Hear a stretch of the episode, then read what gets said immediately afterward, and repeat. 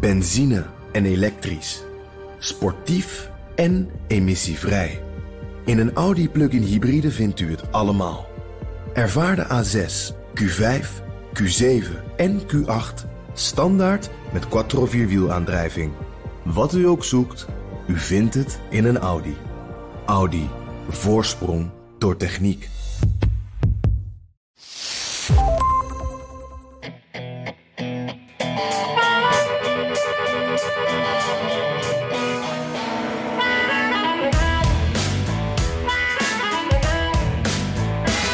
Met de poging van Ron DeSantis om van gouverneur van Florida te promoveren tot genomineerd republikeins kandidaat voor het presidentschap wil het nog niet erg lukken.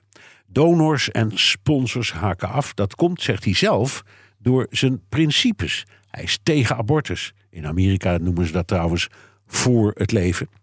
En dat willen niet alle sponsors horen. It is a critical issue, and it's one I'm happy to have done. And oh, by the way, uh, this is an issue where I had a lot of supporters who were averse to me on this. Donors saying they didn't want to support me um, if I stood for life. It's been written about how I lost a lot of really big supporters. Some of them just aren't pro life, some of them think it's a political liability. And at the end of the day, you get into office to be able to do what's right. Principes of niet, bij de kiezer laat de Santis geen vonk overspringen. Dat is wel duidelijk. En daar profiteert aardsrivaal Donald Trump van, want ondanks, of beter gezegd door het juridische net dat zich om hem aanspant en ondanks toenemende twijfel in zijn partij, blijft hij favoriet en stroomt het geld binnen. En Biden, tja, Biden. Het wordt met hem steeds meer een dubbeltje op zijn kant, maar hij heeft wel de best gevulde campagnepot, want heel veel draait om geld. Dit is aflevering 189 van de Amerika-podcast. Mijn naam is Bernard Hammelburg. In de studio onder het wakend oog van de strenge, doch altijd rechtvaardige Wesley. Met een beker koffie uiteraard, maar zonder Jan. Want die is met vakantie en dus grijpen we naar het inmiddels beproefde middel van het nepotistisch alternatief. Ja, en dat ben ik, David Hammelburg, vanuit Studio Hammelburg in New York. Met een mok verse ijskoffie. Want het is broeierig en heet. Ja, nou, uh, vertel, wat, wat, is jouw grote nieuws? Uh, gaan we over Trump of is het, uh, wat ik eigenlijk vermoed, toch een, ga je even het weermannetje spelen? Ja, ik doe eigenlijk deze zomer niet anders dan weerverslag geven en weerproducer spelen. En dat klinkt misschien wat suffig. Uh, maar ik begin toch met het weerbericht. Want ja, Oekraïne, waar ligt dat ook alweer? Donald Trumps uh, officiële verdachte, uh, de Stop de Stiel-campagne, verkiezingsnieuws. nu even niet. Het is het oude journalistieke mantra. Als er weer is, is dat altijd het belangrijkste nieuws. in New York is het broeierig. maar het plenst al dagen. En daarmee mag ik mijn handen dichtknijpen. Want in het noordoosten uh, zijn overstromingen met vloedgolf. Uh, een paar dagen geleden vijf doden uh, in Pennsylvania. En in het zuiden en westen van het land zitten in een, ja, de ernstige hittegolf uit de geschiedenis. Dus lekker is het niet in dit nee, land. Nee, nou geldt ook een beetje hier in Europa, moet je eigenlijk zeggen. In Nederland is het zacht weer. Um, het is best lekker, een beetje koel soms voor midden juli. Maar in Zuid-Europa lopen de temperaturen op tot bijna 50 graden. Dus ook daar heb je zo'n uh, zo'n soort situatie. Ja, het is goed vergelijkbaar. Uh, ze noemen het hier een, een heatdome. Um, maar hier zit toch een derde van de bevolking, zo'n 110 miljoen mensen, in extreme omstandigheden. Ik begrijp dat er ook in Spanje en in Griekenland. De Acropolis was dicht vorig weekend. Uh, en in Italië. Maar bij een woestijnstad als bijvoorbeeld Las Vegas of uh, Phoenix uh, kun je je gemakkelijk voorstellen wat een oven dat wordt. Maar het geldt eigenlijk overal van Florida, de zuidelijke staten, tot Arizona en Californië. Ik geef je een paar voorbeelden. actuele temperaturen in Phoenix is vandaag dag 21 van 110 graden Fahrenheit, dat is 43 graden Celsius. Gisteren was het zelfs 48 graden Celsius. Er zijn inmiddels 18 doden gevallen. En als je even naar de statistieken kijkt. Uh, Amazon heeft een uh, een, een, oprit van 248% meer verkochte airconditionings in uh, juli dan in juli vorig jaar. Met andere woorden, het is heet. Ja. Um, wat ook indrukwekkend is, uh, vind ik toch het inrichten van een aantal locaties tot, koelruimte. Uh, voor wie daar uh, naartoe willen binnenlopen. Scholen, buurcentra, bibliotheken enzovoort. En die hebben daar water. En er zitten vaak honderden mensen gewoon die dag ja, uit te wachten. Ook heel belangrijk voor de honderdduizenden zwervers die in Amerikaanse steden wonen. Maar het grote probleem is, die opvangcentra gaan om vijf uur dicht, want dan gaat het staf naar huis. Dan zeg je, oké, okay, alles dicht, niet erg, want het is s'avonds en dan het is koeler. Denk je, maar nee, het is s'nachts ook 40 graden. Het is echt een groot probleem. Uh, mensen weten geen raad en ook ja, de, de, de, overheid weet niet echt wat je hiermee aan moet. Het is jaar in, jaar uh, uh, uit. meer extremer, meer erger en mensen weten zich geen raad. Ja, even, even die vraag moet ik natuurlijk stellen, want die hebben we hier ook steeds. Is dat nou omdat het een El Nino-jaar is, of is dat cyclisch, um, of is het echt gewoon opwarming van de aarde door menselijk gedrag? Uh, ik, ik mijn, vraag, mijn vraag antwoord... niet, vraag, nee, vraag niet aan jou hoor. Maar hoe speelt, nee, ik... speelt die discussie ook weer zo enorm op? Ja, natuurlijk. En, en mijn eigen antwoord is uh, zonder overtuiging ja, ja en ja. Ja, en El Nino en ja, klimaatverhoging. Het is een Simpel feit dat onder deze omstandigheden uh, extreem weer heel slecht te voorspellen is. Je gaat altijd uit van normen. Het is op uh, 20 juli uh, gemiddeld deze temperatuur in deze stad. Uh, en je ziet alles, alle records verbreken. Dus dan kan je afvragen, waar ligt dat nou aan? Nou ja, ik ben geen wetenschapper. Maar uh, het bewijs is er. Elk jaar is het erger en erger en erger. En ik weet zeker dat dat in Nederland ook een beetje speelt. Nou goed, misschien niet in Nederland zelf, maar als je naar de tafereelen kijkt van bosbanden in Spanje en uh, gesloten Acropolis, uh, neem ik aan dat ze een beetje hetzelfde doen. Ja, wel, natuurlijk wel. En, en, en uh, de meeste mensen die begaan zijn met klimaat en klimaatverandering die zeggen dat ook. Moet je nou eens kijken wat allemaal toe kan leiden. Aan de andere kant, dat is steeds het, het punt. De discussie is. Um, we moeten zien, hè, dat is dan, zijn de, de Parijse doelen, dat, uh, dat we ervoor zorgen dat de temperatuur, ik geloof, wat was het, 1930 of 35, niet meer dan anderhalf tot twee graden is gestegen. Maar dat wordt gemeten ja. vanaf 1850, hè, begin van de ja. industriële revolutie. Dus van 1850 tot uh, 2030 of 35 of 25. Maar in ieder geval in die periode mag de temperatuur niet meer dan 2 graden zijn gestegen. Als je naar dit soort uitslagen kijkt, dan, dan, dan stijgt de temperatuur met tientallen graden tegelijk.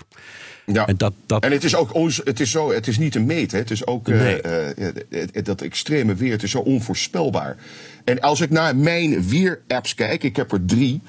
Uh, dan zeg je, nou, ik ga morgen maar niet naar het strand, want er is 92% kans op regen. Dan denk je, oké, okay, dat, is, dat is duidelijk. En daar blijkt dus ook helemaal niets van te kloppen.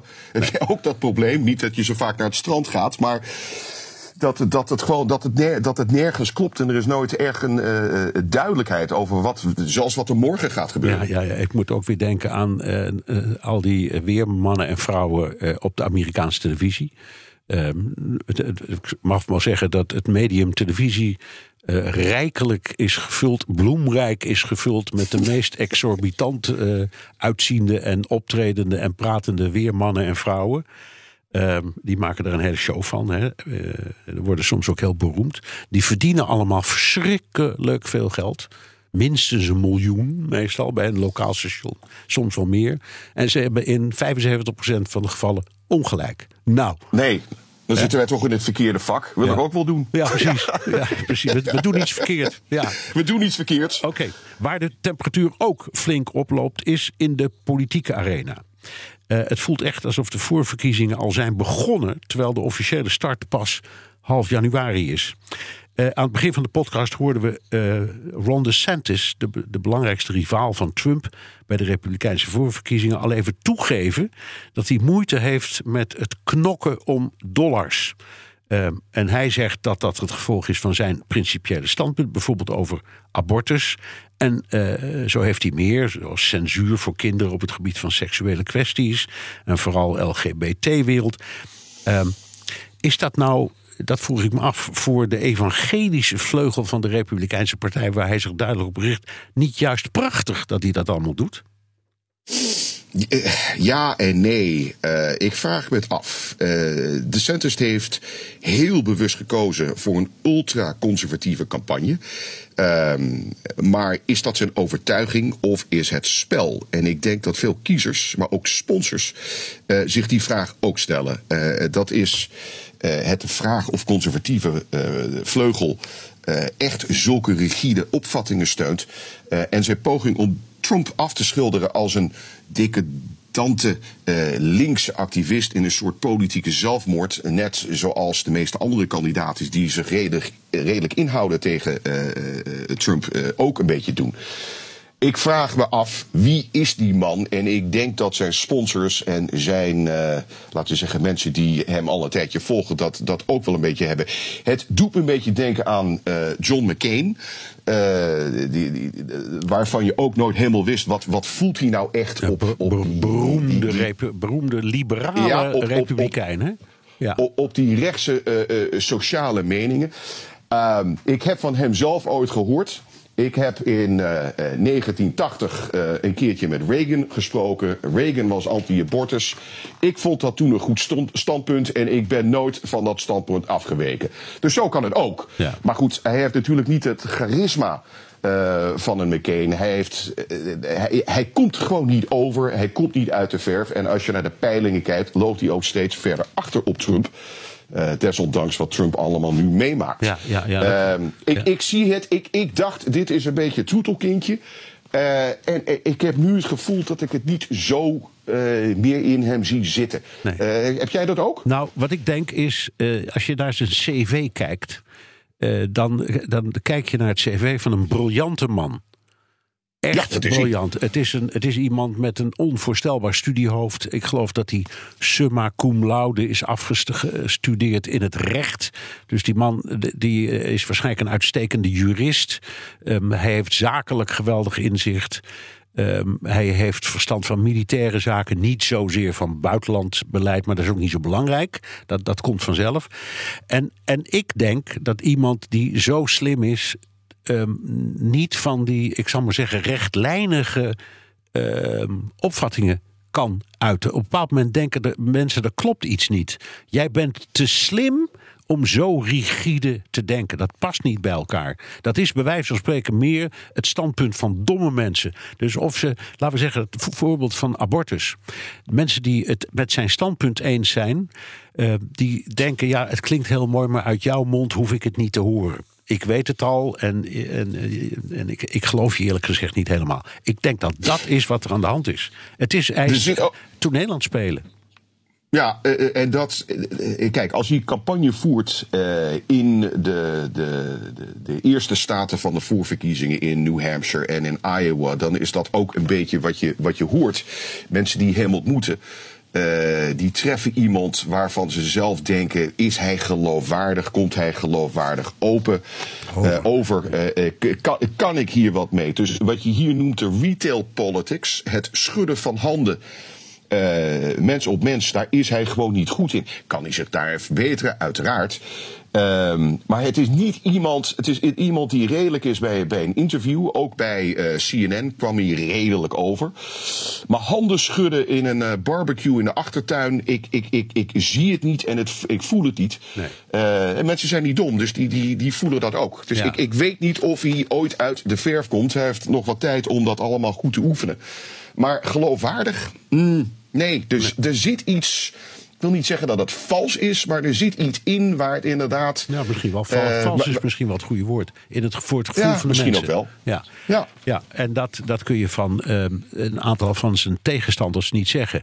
Eh, in zijn eigen partij. Eh, ik wil niet zeggen dat het allemaal heiligen zijn, maar die hebben, die hebben, die hebben nou ja, dat, die, dat, die valstrekjes zie je niet zo. Dus daar heeft hij moeite van. Eh, het is een beetje wat je in het Amerikaans mooi zou zeggen: what you see is what you get. Dat hebben een paar van zijn, van zijn tegenstanders wel. Ja. Ehm, en bij hem weet je het niet. nee. nee wat ik, Is er genoeg tijd? Ja. Nou, dat, Dat, de vraag. Ja, en genoeg geld. Daar komen we direct nog wel even terug. Ja. Ehm, Ach, eh, geld. ja, geld. Ja, ja, ja. Money, Ja. money, money. Money makes the Ja. world go round. Fijn. En hoe? En hoe? Ehm, eh, ja, nee, maar ik denk bijvoorbeeld een van de tegenkandidaten is oud-vicepresident Mike Pence. Die heeft ook zijn standpunt over abortus eh, benoemd, bekendgemaakt. Dat is het, denk ik het meest rigide standpunt dat je kunt verzinnen. Hij is namelijk tegen elke vorm van abortus, ook als er ehm, eh, gevaar of als, als bekend wordt dat bijvoorbeeld een kind waarschijnlijk eh, eh, ongelukkig wordt geboren of, of niet gezond of zo. Dus Niet alleen, niet en alleen dat, maar toen die verkrachting, ja. Ja. Hij is dus tegen, eh, tegen Ja. elke vorm. Nou, daar, daar kun je van vinden wat je vindt. Maar eh, we wisten al sinds hij eh, gouverneur van Indiana was dat hij er zo over denkt. Hij is dus heel consequent. Hij zegt dat tegen de kiezer. Ik ben kandidaat en dit is het standpunt dat ik inneem. En eh, los, los van wat je daar denkt. Maar ik denk dat de kiezer daar weer geen moeite mee heeft. Want die denkt, nou, Nee. ik ben het niet met je eens. Ik ga misschien niet op je stemmen, maar ik geloof je wel. Ja, ik weet waar Ja. je staat. Ja, dus, ja. Sterker nog, toen hij, toen hij gouverneur van Indiana was, heeft hij een eh, wet geprobeerd te introduceren. ehm, dat de moeders die abortus hebben gepleegd, eh, verplicht naar de begrafenis moest van de fetus. Ja. Ja, Ja, het is, het, maar ik dat, bedoel, is toen, ik- ik- dat is toen gelukkig door het Hoge Rechtshof weggestreept. Ja, Ja. En, en, en ik bedoel, als je het he- hebt over extreem. Maar je hebt gelijk. je- Men weet waar die staat, daar kan je voor zijn of tegen zijn.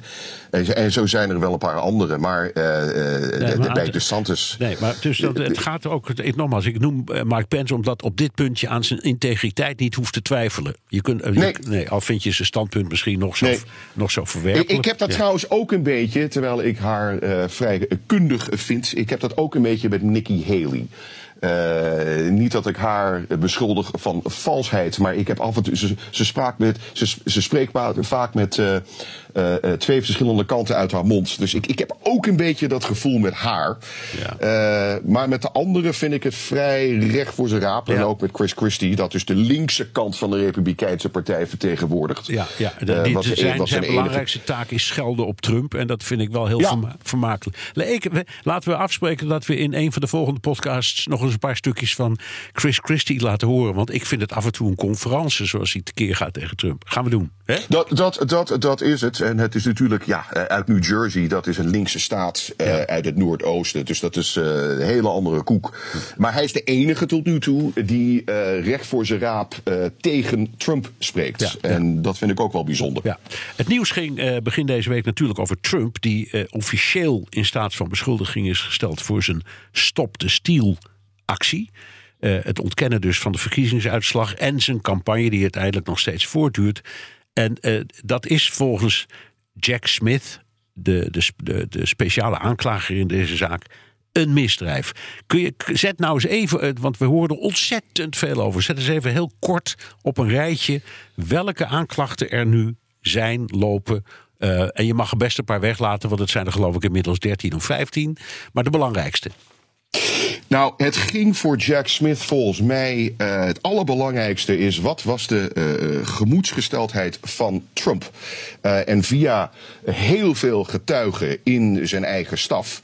ehm, is hij tot de conclusie gekomen dat er wel degelijk fraude is gepleegd. Dus niet dat hij zelf dacht: nee, deze verkiezingen zijn echt gestolen.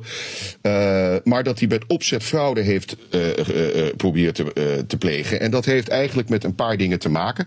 In de swing states eh, die hij tegen Biden heeft verloren, heeft hij en de Republikeinen in die zes staten geprobeerd andere Republikeinse kiesmannen naar Washington te laten sturen en de uitslag ongeldig te maken tijdens de, coulis, eh, de kiescollegestem op het Capitool op 6 januari. Nou, die konden daar niet naar binnen. Het was natuurlijk een truc om de verkiezingen te stelen.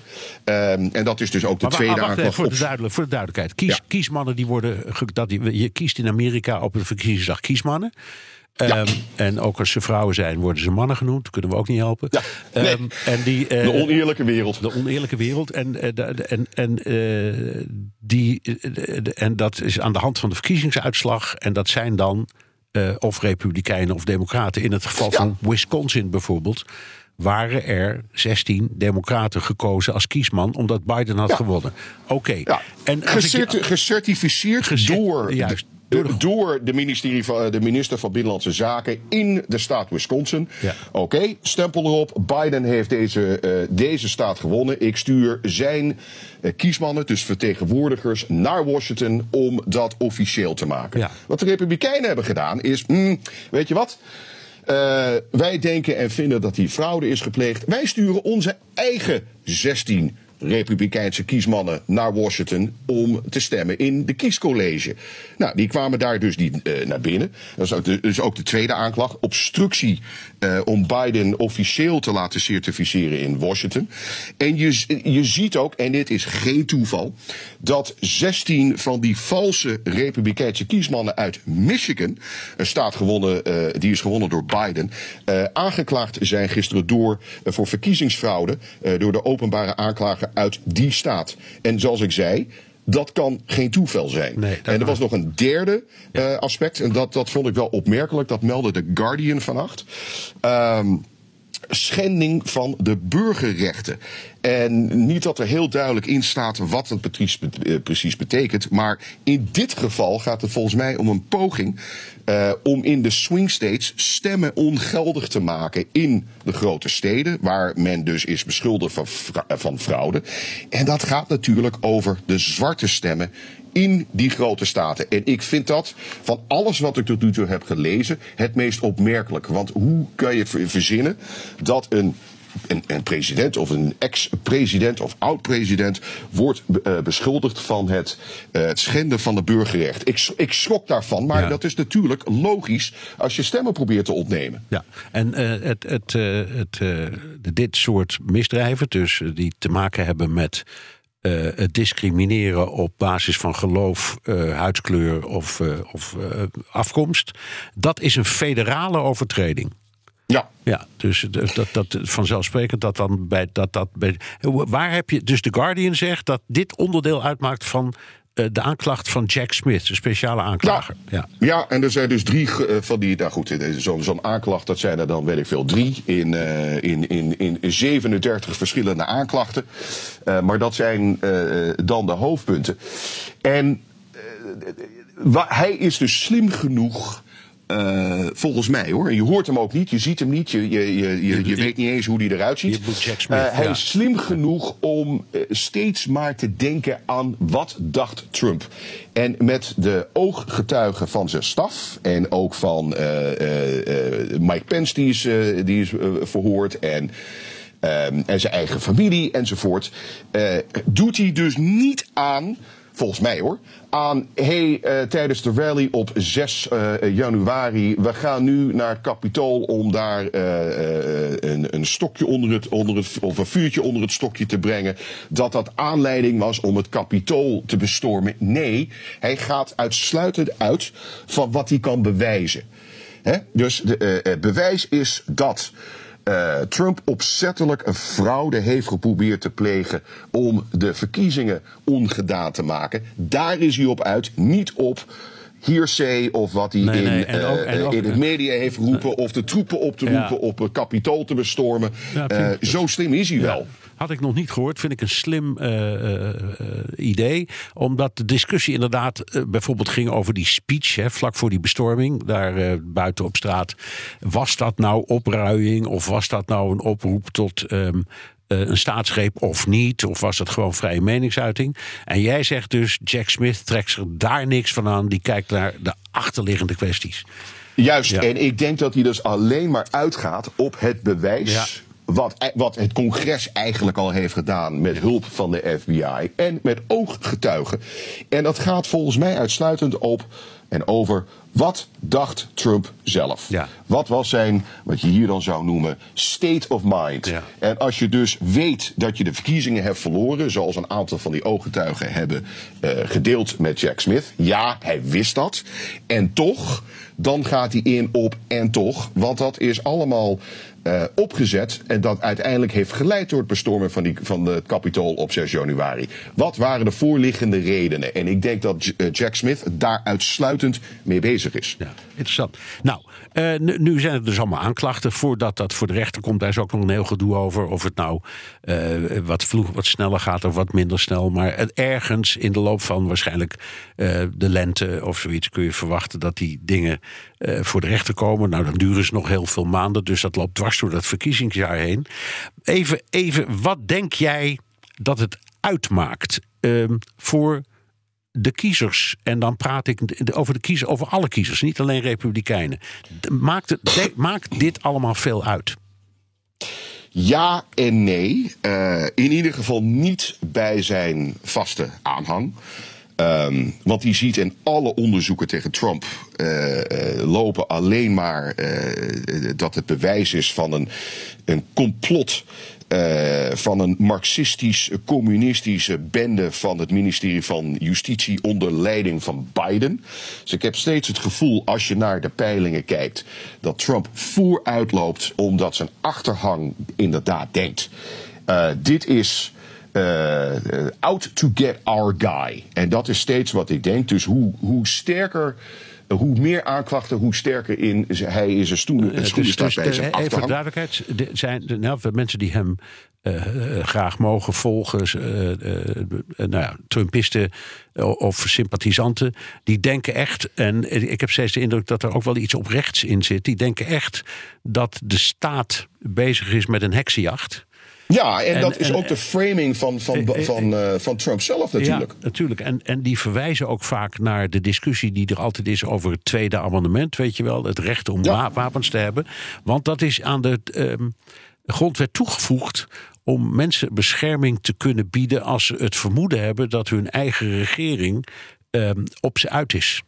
En ik heb het steeds het idee dat in, in die, nou zeggen de, de, de, onder de volgelingen van Trump dat gevoel leeft. Wat, ook van wat... Het is ons, het is ons tegen, tegen hun, dat, ja. dat gevoel heb je zeker. Uh, en ik, ik, ik, je, je zag het ook weer met Kijk, twee dingen. Uh, uh, Trump roept nog steeds dat de verkiezingen gestolen zijn. Zijn achterhang, of zijn achterban, die, die gelooft dat. Uh, dus al deze aanklachten, dat is dus gebaseerd op een, op een leugen.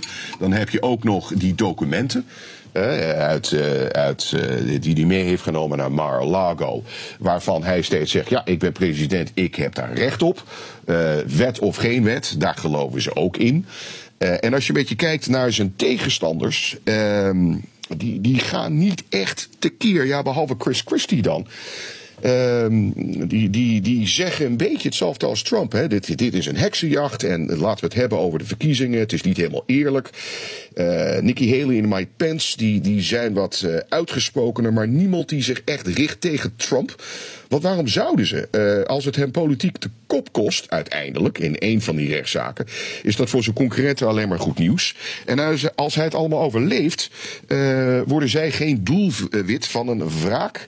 Uh, beluste Trumpistische uh, menigte. Dus zij spelen het op zich wel heel slim, mild. Maar toch wel slim. Maar wij hadden het voor de uitzending toevallig over. Als 100% van zijn achterban op, op Trump stemt. Dat is duidelijk. Ja. Um, wat is dan dat percentage wat hij nodig heeft? Um, oh, om in ieder geval binnen zijn eigen partij de verkiezingen binnen te, binnen ja, ja, te halen. En, en, Want je weet nu al dat 50% uh, sowieso op Biden stemt. Om, uh, of ze hem nou leuk vinden of niet. Want het gaat nooit tegen Trump als ze gaan stemmen. Nee. Wat is dat naast de achterban, wat is dat stukje ja. uh, waar nog rek in zit voor Trump? Ja, ja dat is een hele, dat is de, de, vind ik de belangrijkste vraag eigenlijk die nu stelt. Die, die, die, die vaste aanhang, laten we zeggen de 100 procent, hoeveel is dat op het totale electoraat? Procent of 20, 25? Ja, zo zit het. La, ja. Laten we zeggen, uh, ja. De, de, ergens, een, een, kwart, een, kwart van, een kwart van alle ja. Amerikaanse uh, kiezers zijn sowieso nu al op de hand van Trump. Daar komt het op neer. Ja. Zonder, ongeacht wat er gaat onge, gebeuren. Ongeacht wat er gaat gebeuren. Dus de vraag is, waar zit nou de marge? Want um, uh, uh, en de, dan heb je, dan iedereen zegt altijd, nou, het gaat om maar vier of vijf swing states. Dat is altijd zo bij verkiezingen. Dat is, is in deze niet anders dan andere uh, verkiezingen. Maar wat dan en wie dan? En dan hoor ik steeds, dan moet je kijken naar de voorsteden. Ehm, en sommige dan denken we meteen, ja, dat zijn allemaal van die chique villa-wijken. Maar je hebt ook voorsteden die gewoon heel eenvoudig zijn. Die liggen dan om steden heen. En daar heb je iets ruimere huizen. Maar daar wonen verder hele gewone mensen met gewone banen. En dan moet je daar weer vooral kijken naar de vrouwen. Want uh, de, de, de verkiezingswinst van Trump bij, uh, in 2016, die rustte voor een deel op vrouwen in de buitenwijken. Dus dat is bijvoorbeeld een groep waar iedereen naar kijkt. Ik weet niet precies hoeveel procent van het uh, electoraat dat is. Dat, dat zal niet zo heel veel zijn, maar het is wel belangrijk. Um, en zo heb je nog een paar groepen waarvan ik steeds denk daar. Um, daar valt misschien nog iets voor een ander te halen. Uh, er zijn um, republikeinen die, uh, wat je ook, wat, wat in feite wat de centers bevestigt, die niet zo graag willen horen van een republikeinse kandidaat dat hij fel tegen abortus is. Um, want die vindt dat hij daar zelf over mag oordelen. En, en is het dus wat dat betreft met zijn eigen partij niet zo eens. Ja, ook, ook daar um, zit natuurlijk een, een, een kans omdat Trump um, door uh, heel veel mensen die uh, dat hele rigide standpunt niet uh, delen, wordt gezien als wat progressiever op dat soort gebieden. Dus ook daar zit nog een potentieel kiezersgroep, denk ik. Maar ik weet niet hoe groot die is. Ik, ik, um, als, misschien jij wel, en anders wachten we tot Jan terug is van vakantie, want die is heel goed in het opsnorren van al die pijlgegevens. Maar ik denk dat daar die, groep, dat je die, die groep in, goed in het oog moet houden. Daar zitten ja. de wijfelaars. De soccer mom. Ja, precies. Ja. Nou, ik wil er graag iets aan toevoegen. Uh, want de, ook opmerkelijk deze week kwamen plannen naar buiten van Trumps staf. Uh, waaruit bleek dat hij, als hij president wordt, heel veel extra macht naar zich toe wil trekken.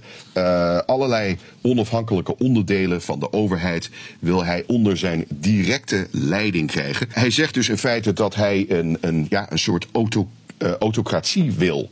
Uh, heel on-Amerikaans. Ehm, kan dat? Ja, het kan, weet ik niet. Ehm, het, het, is een, denk ik, een, een, ik heb het ook gezien, stond een heel groot stuk over in de New York Times, waarin dat precies wordt uitgelegd.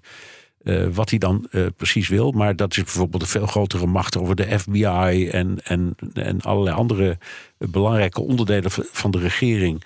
Uh, die natuurlijk formeel altijd onder hem vallen. Want daar, hij is de, de, de, uitvoerende macht in zijn eentje. Maar waarvan in een democratie altijd het bestuur en het toezicht, het overzicht en het handelen wordt overgelaten aan zo'n agentschap of onderdeel van de regering zelf.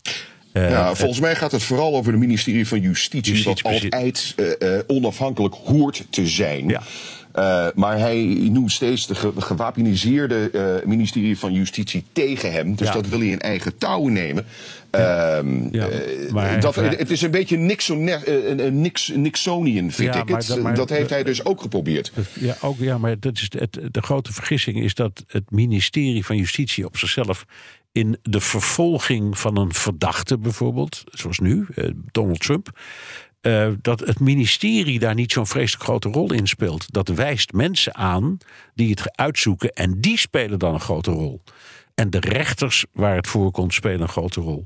Maar goed, ik, ik vind het een hele enge ontwikkeling en ik hoop dat mensen uh, nou ja, daar goed over nadenken. Want hij zegt inderdaad met zoveel woorden: ja, jongens, dat gaat allemaal veranderen. Ik, ga, ik haal die macht naar me toe. Dat heeft hij zo precies gezegd. En uh, er is een hele bekende columnist in de Washington Post, George Will. Die moet dik in de 120 zijn inmiddels, denk ik. Want ik kan me niet herinneren dat hij er niet was. Een, Volgens mij is hij dat altijd geweest. Ja, ja dat kan ook nog zijn. Maar het is een, het is een, het is een hele uh, invloedrijke republikein, overtuigde republikein. Um, en hij heeft ook wel voor, uh, Amerika, voor Amerikaanse presidenten gewerkt. Um, en hij schrijft in, een, in zijn column van deze week dat, je, dat er een vette kans is dat nog Trump, nog DeSantis de nominatie binnenhaalt. Uh, gewoon omdat, omdat Trump toch te omstreden gaat worden de komende tijd. En DeSantis zichzelf buiten uh, de campagne uh, ja, manoeuvreert. Wat zou dat betekenen als, geen, als allebei de koplopers afvallen? Nou, eerst even voor de uh, zorgvuldigheid. De vrouw van George Will uh, werkt voor een van de andere Republikeinse kandidaten. Maar Will heeft de afgelopen half eeuw uh, heel vaak gelijk gekregen. En hij schrijft terecht dat degene die zich echt zorgen moet maken, dat is Joe Biden. want als die een andere tegenstander krijgt dan Trump. daalt zijn kans op winst enorm. En als je even kijkt naar de andere kandidaten, uh, zoals Nikki Haley of Tim Scott of uh, ik ben even zijn naam vergeten uit, uit Iowa, dat zijn dan ja, toch mensen met redelijkheid waar die swing vote stemmers twee of drie keer naar zullen kijken en zeggen ja, dat spreekt me toch aan. Dus als het niet Trump of DeSantis is, vind ik dat een van die andere kandidaten inderdaad een betere kans zou maken tegen Biden. En Bidens enige hoop, zeg ik al van het begin, uh, begin af aan, is dat Trump zijn tegenstander, ja, ja, uh, tegenstander is. Als het een andere is, uh, nu vind ik dat met de Santos een beetje minder. Maar als, als het een andere is, uh, denk ik dat het heel moeilijk wordt, uh, wordt voor Biden. Ja, en, en, de, en de, de, de partij heeft ook ingezet daarop. Hè? Want als Trump weer kandidaat wordt, is er maar één die hem kan verslaan. Dat is Biden. Um, en, maar het omgekeerde is ook waar, wat jij zegt. Als er dus een andere tegenkandidaat komt, dan daalt de kans van Biden. Maar goed, het is, uh, wel spannend hoor, dit. Uh, hoe, hoe, hoe dan ook, Waar het allemaal om gaat is het knokken om dollars. En wat dat betreft doet Biden het goed, want die loopt ver voor. Die heeft inmiddels 72 miljoen opgehaald. Uh, Trump zit rond de 40 miljoen, als ik het goed begrijp. En is op 21 miljoen. Uh, dus die moest personeel ontslaan. Uh, om, verder te, en, en, om verder te bezuinigen. En de vraag is of hij het gaat redden. Want als je, uit, ja, als je geen geld meer hebt, gaat het mis. Hè. Dat is wat wat bijvoorbeeld Kamala Harris is gebeurd. Die heeft niet eens de voorverkiezingen gehaald bij de, bij eh, de, de vorige verkiezingen. Uh, omdat, omdat ze al voor het begin van de voorverkiezingen door de geld heen was. Ja. En was klaar. Geld, en, geld, geld. Ja, money, money, money. En, over, en, overigens, sinds de nieuwe aanklacht tegen Trump... stromen bij hem de donaties binnen. Ja, ja. Ook slecht nieuws is goed nieuws. Uh, dat is een uh, Trump-mantra, hè? als je maar in het nieuws blijft. Ja. Um, we krijgen trouwens veel luisteraarsvragen uh, over eventuele concurrentie voor Biden in zijn eigen democratische partij. en die is er. zullen we daar volgende week eens naar eens kijken? Ja. bijvoorbeeld naar Robert Kennedy Jr. Ja, ja, ja, de zoon van Robert Kennedy die is vermoord. Eh, de neef van de, eh, de president die is vermoord. Inderdaad, een man die heel veel het nieuws. Gaan we doen. Volgende week pakken we die op. Um, dit lijkt mij eh, een uitstekend moment om de Amerika-podcast even te onderbreken voor een mededeling. Benzine en elektrisch. Sportief en emissievrij. In een Audi plug-in hybride vindt u het allemaal. Ervaar de A6 Q5, Q7 en Q8 standaard met quattro vierwielaandrijving. Wat u ook zoekt, u vindt het in een Audi. Audi. Voorsprong door techniek. Ja, gaan we naar de luisteraarsvragen. Die zijn welkom via de mail of via de Amerika Podcast WhatsApp. Daar kun je je vraag of opmerking ook inspreken. Het nummer is 06 28 13 20. Um, en uh, ik begin met uh, een uh, mail van Bas Moleman, als ik het goed heb. Een, een, een, hele enthousiaste luisteraar die zegt: ik, ik leer er ook een hoop van. Um, en ehm, jullie zeggen, hij vraagt dat vooral aan mij.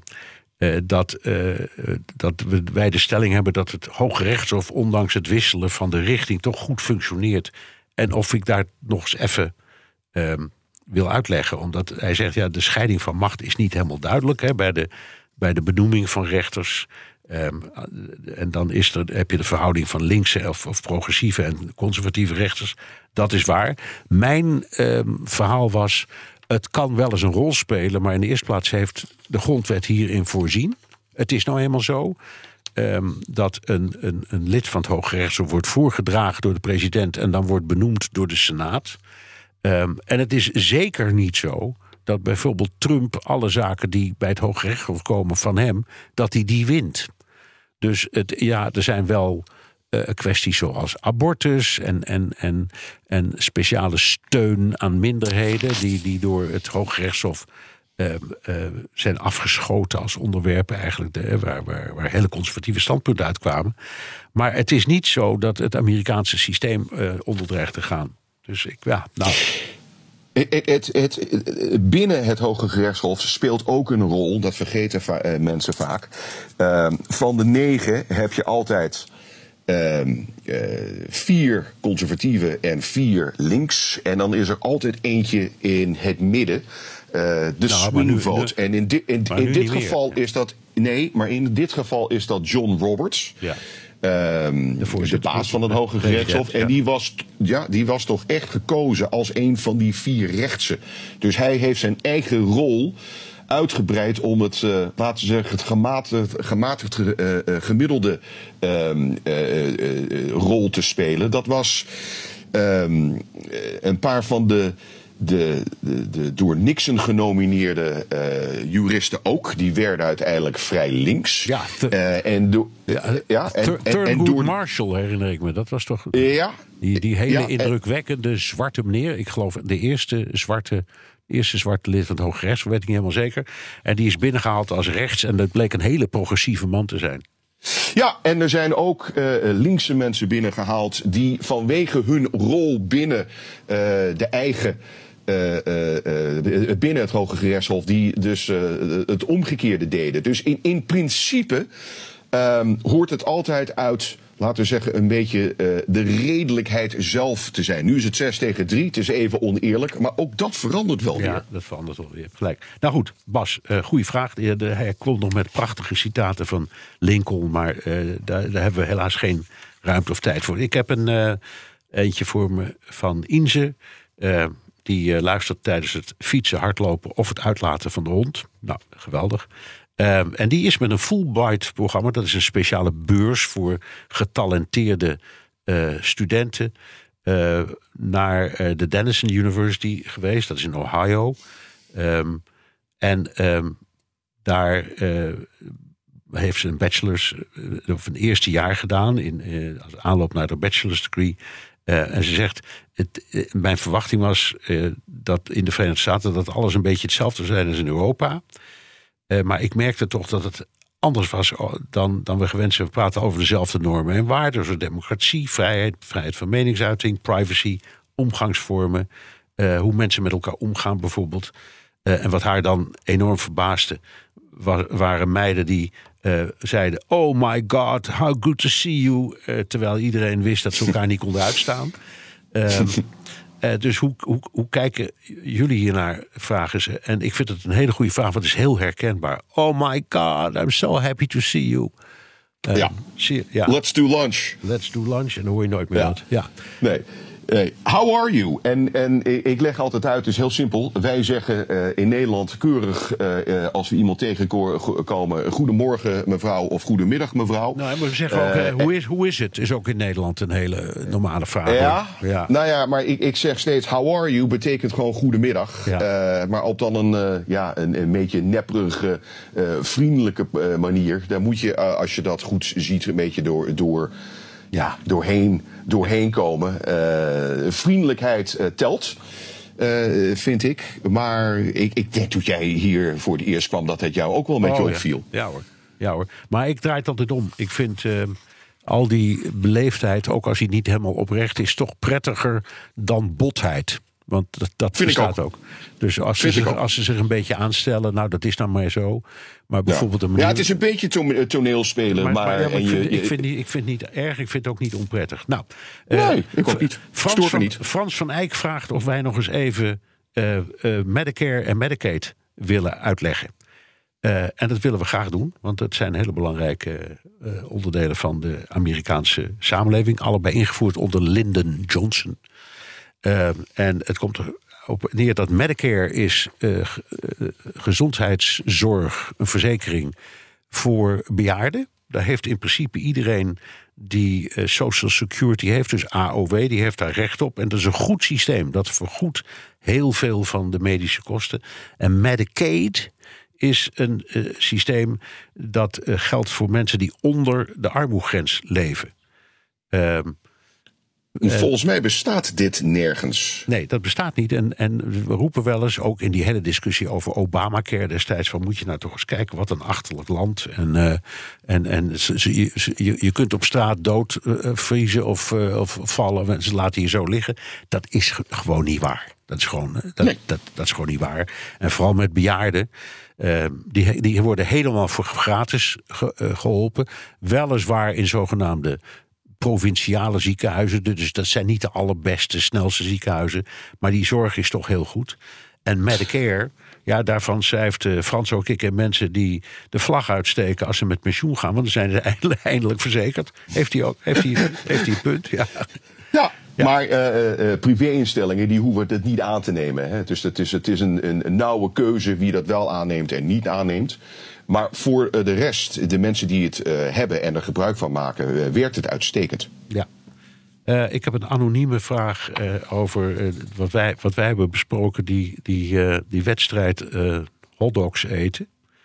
Eh, dat, het kampioenschap. En die zegt in Japan heb je ook superslanke meisjes die ze volproppen, maar die, die staan vervolgens de hele dag in de sportschool. Ehm, en die noemt een, een, een Amerikaans fenomeen eh Nico Cardo Avocado. En die heeft een YouTube-kanaal waarin je kunt zien hoe die zich helemaal vol tropt. Die doet verder niet aan sport. Enfin, het zijn wat leuke reacties op dat verhaal. En we hebben daar zelf ook enorm eh, om gelachen. Eh, dus dank voor eh, je, je, je mededeling. Fijn dat je even daarover schrijft. Eh, Jeroen Kracht, eh, die luistert al sinds aflevering 45. Nou, dat is toch een hele tijd, want we zitten op 189. Ehm, en hij vindt het vooral leuk als we over speciale plekken in Amerika praten. Om even mee te kunnen dromen. Ehm, en die vraagt aan ons, als je nou los van eh, welke plek je mag kiezen, waar zou je willen wonen als je zelf in dat land een plek uit kunt kiezen? Nou, vertel, waar wil jij heen? Eh, jij en Jan hadden het eh, een aantal podcasts geleden eh, uitgebreid nog over Miami. Nee, dankjewel. Eh voor mij zou het San Francisco zijn. Ik vind dat een geweldige stad. Ik vind het qua steden een van de mooiste ter wereld. Ehm, ik vind dat, dat, dat hele Noord-Californië ook al mooi. Seattle vind ik prachtig. De staat Oregon vind ik prachtig. En als ik het land zou eh, verlaten, zou ik onmiddellijk naar Vancouver verhuizen. Vind ik ook geweldig. Maar goed, dat heeft niets met Amerika te maken. Ehm, ik vind San Francisco een beetje alles hebben. Eh, en ik, ik, ik, eh, als ik een keuze zou hebben, zou dat mijn stad zijn. Jij? New York, heel simpel. Nou, Ja hoor. nou ja, nee, ik, we hadden het over andere steden waar Ja, we nu nee al hoor, zijn. nee dus hoor, dat... maar ik hoef niet naar een andere stad. Ik vind New York prima. Nee, oké, heel duidelijk. Dus eh, ik, ik, Nee, je hoeft me niet uit te leggen waarom. Nee, nee, en dat hoef ik te luisteren ook niet. Ik ben gek op New York en dat blijft zo. Dus waarom zou, waarom zou ik het ingewikkeld maken, joh? Het enige waar ik wel eens aan denk is: het is erg koud in de winter. Ja, daar heb ik ook niks mee. Nee, eh, de, die zomers vind ik prima met die hitte, maar kou, dat, eh, dat is een nadeel. Maar ja, dan moet je naar Florida. Florida verhuizen. En ik zeg altijd. Nee, of dus San Francisco, want wat er, dat, dat is een beetje, is- eh, dan koud. wordt het nooit echt koud. Ja, Ja. wel, wel, wel. Maar goed. Ja, maar ik zeg, dan moet je in Florida moet je eh, of bridgen of golfen of allebei. En daar ben ik te jong voor. Dus dat doe ik niet. En, Californië heeft, is een negen uur tijdsverschil met Nederland. Ook Ja, niet, eh, ook, niet echt zo prettig. Nee, dus ik ga, Nee. nee. het wordt ook lastig met de stukjes voor BNR en de tijdsverschil. Zo is het. Hey, Ja. Letitia Kramers, die, die woont in Lake Worth in Florida. Eh, en eh, die heeft het ook over het verschil tussen Nederland en Amerika. En eh, die geeft het, het, het, het voordeel van het open doen als er wordt gebeld. En ze zegt, mijn vriendinnen in het dog park. Ik, ik- daar zou ik best wat meer over willen horen, over dat dogpark. Maar goed. En die, die, die zeggen dan, wat? Doe je open als, als de deurbel gaat? De, de, de- ehm, eh, want ze zeggen, want of die hebben een videodeurbel... of ze doen gewoon, geen, geen, ge- ze doen gewoon niet open. Nou, daar weten we alles van, hè. Eh, maar het verbaast er. Ehm, en eh, nou, in, in dat dogpark zitten ze met zes tot acht mensen. Eh, en daar zitten Trumpianen en eh, linkse bij. Maar ze zijn wel beleefd tegen elkaar. Ook als er over politiek wordt gepraat, dat vind ik wel bijzonder. We agree to disagree. Zo kan het dus ook.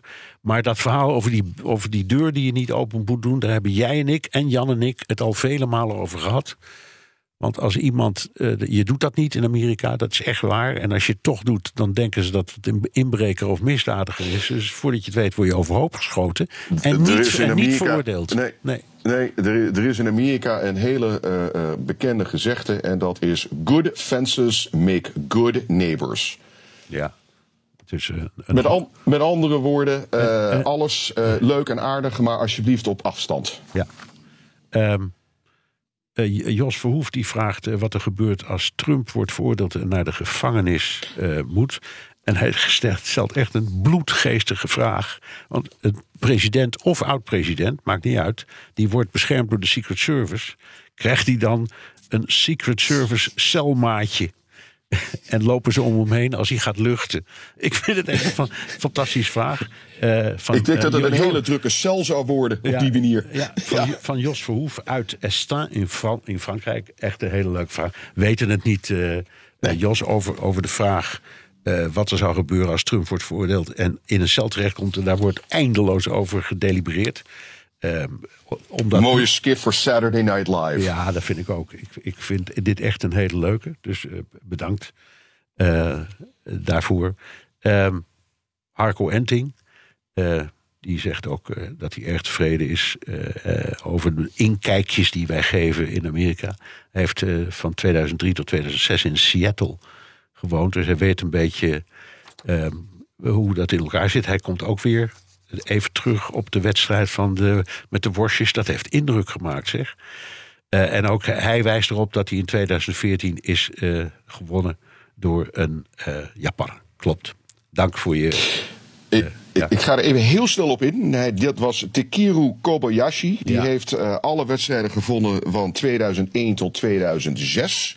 Dus de Coney Island Hot Dog Eating Contest. Sindsdien, het, uh, sindsdien dat moment is het Joey uh, Chestnut. Ja, met uitzondering dit... van 2015. Dit jaar trouwens 62 hotdogs in 10 minuten. Ja. ja en met brood. En daar verdient hij zo'n slordige 10 mil, uh, 10 mil mee per keer. Ja. En zoek het maar op, want er is een website en een uh, kennelijk een wereldwijde eating contest. En dat heet majorleagueeating.com. Ja, ja, ja, zoek hem maar op. Ja, deze man hebben we het al eerder over gehad toen we het over die hotdogs hadden. Maar het is inderdaad fantastisch. Uh, een, uh, een uh, vraag van uh, Alex Wernia. Um, die, die heeft het over Chuck Schumer, de, de leider van de Democraten in de Senaat. Um, en die, die, zei dus, die had beloofd dat ze gaan werken aan een commissie om UAP te onderzoeken. Dat gaat over vliegende schotels, zeg maar. Hè? vreemde voorwerpen, buitenaardse wezens. Uh, en daar wordt altijd een beetje lachen over, over gedaan. Nu trouwens ietsje minder dan vroeger. Uh, maar hij zegt dat mensen hebben recht om te weten of er buitenaards uh, leven is. en of er, nou ja, of er dingen zijn waargenomen die we, waar we te weinig over horen. Nou, ja, uh, dat het meer serieus wordt genomen, dat klopt. Ik lees her en der wat berichten, zie ook meer verhalen erover. Ik, ik weet niet wat ik ervan moet vinden. Uh, eerlijk is eerlijk, uh, dat er allemaal onderzoek wordt gedaan, prima, duidelijk. Dat er meer openheid is en komt, ook prima en duidelijk. Maar ik weet niet wat ik ermee moet. Jij? Ik ook niet. Nee, ik weet, nee. Ik, ik, ik, weet ook niet precies wat ik ermee moet. Maar het is, het is wel. Het is, het is, het, het, goed, laten we het zo zeggen. Um, onderzoek, ik zou altijd zeggen: onderzoek is prima, ga je gang. Alleen het kost geld. Het moet worden ja. gekoppeld aan of een particuliere onderneming of aan een universiteit. En, en, en onderzoek met dit soort dingen is ontzettend duur. Um, dat is een anonieme, maar wel een ontzettend leuke. Want iemand die heeft. Uh, ChatGPT een vraag voorgelegd. En die luidde al dus: welke presidenten zou je vandaag graag willen toevoegen op Mount Rushmore? Uh, en uh, het antwoord was: dan zou ik de volgende toevoegen: uh, Barack Obama als eerste zwarte Amerikaanse president, Franklin Roosevelt vanwege de New Deal, de, de redding uit de, de, de depressie. John Kennedy, de, de, de, de, inspiratiebron voor heel veel mensen, maar ook vanwege zijn rol in de Koude Oorlog. En Ronald Reagan, een van de meest bekende en, en een van de, van de mannen die de Koude Oorlog heeft beëindigd. En de vraag is hoe wij hier naar kijken. Maar ik vind alleen al de vraag en het idee zo ontzettend leuk dat ik je daar een compliment voor wil maken. Want het is echt heel geestig om dat aan, aan chat, eh, eh, eh, aan, aan, aan AI toe ja. te laten. Geweldig. Ja, en, en de vier die erop staan, dat is, dus, dat, dat is dus een beetje veranderd. Dat is natuurlijk George Washington, Abraham Lincoln, Thomas Jefferson en Teddy Roosevelt. Ja, maar, um, ja, dan zou zijn neef Teddy, Franklin Roosevelt dus naast Wat, ik, ik, ik, heb het antwoord wel, wel, hoor. Wat zijn jouw vier?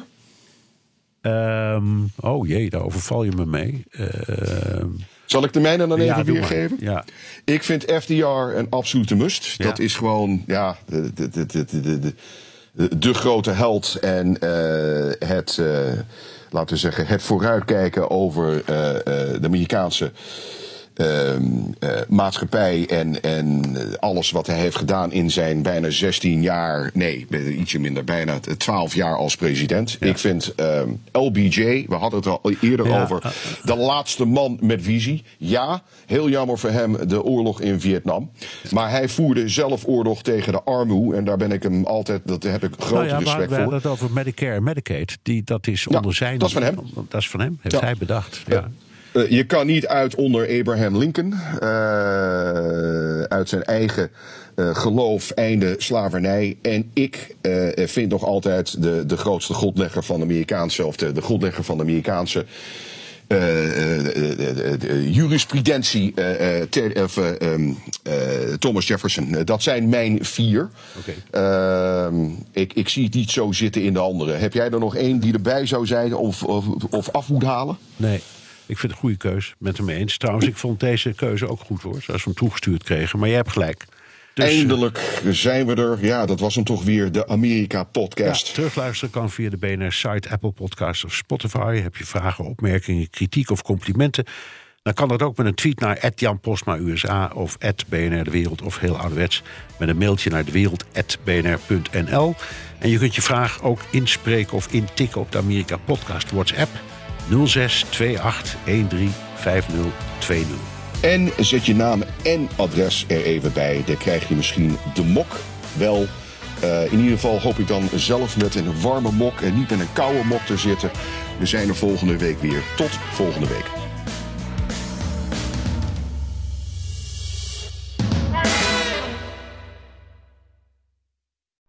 Benzine en elektrisch. Sportief en emissievrij. In een Audi plug-in hybride vindt u het allemaal. Ervaar de A6, Q5, Q7 en Q8 standaard met quattro vierwielaandrijving. Wat u ook zoekt, u vindt het in een Audi. Audi. Voorsprong door techniek.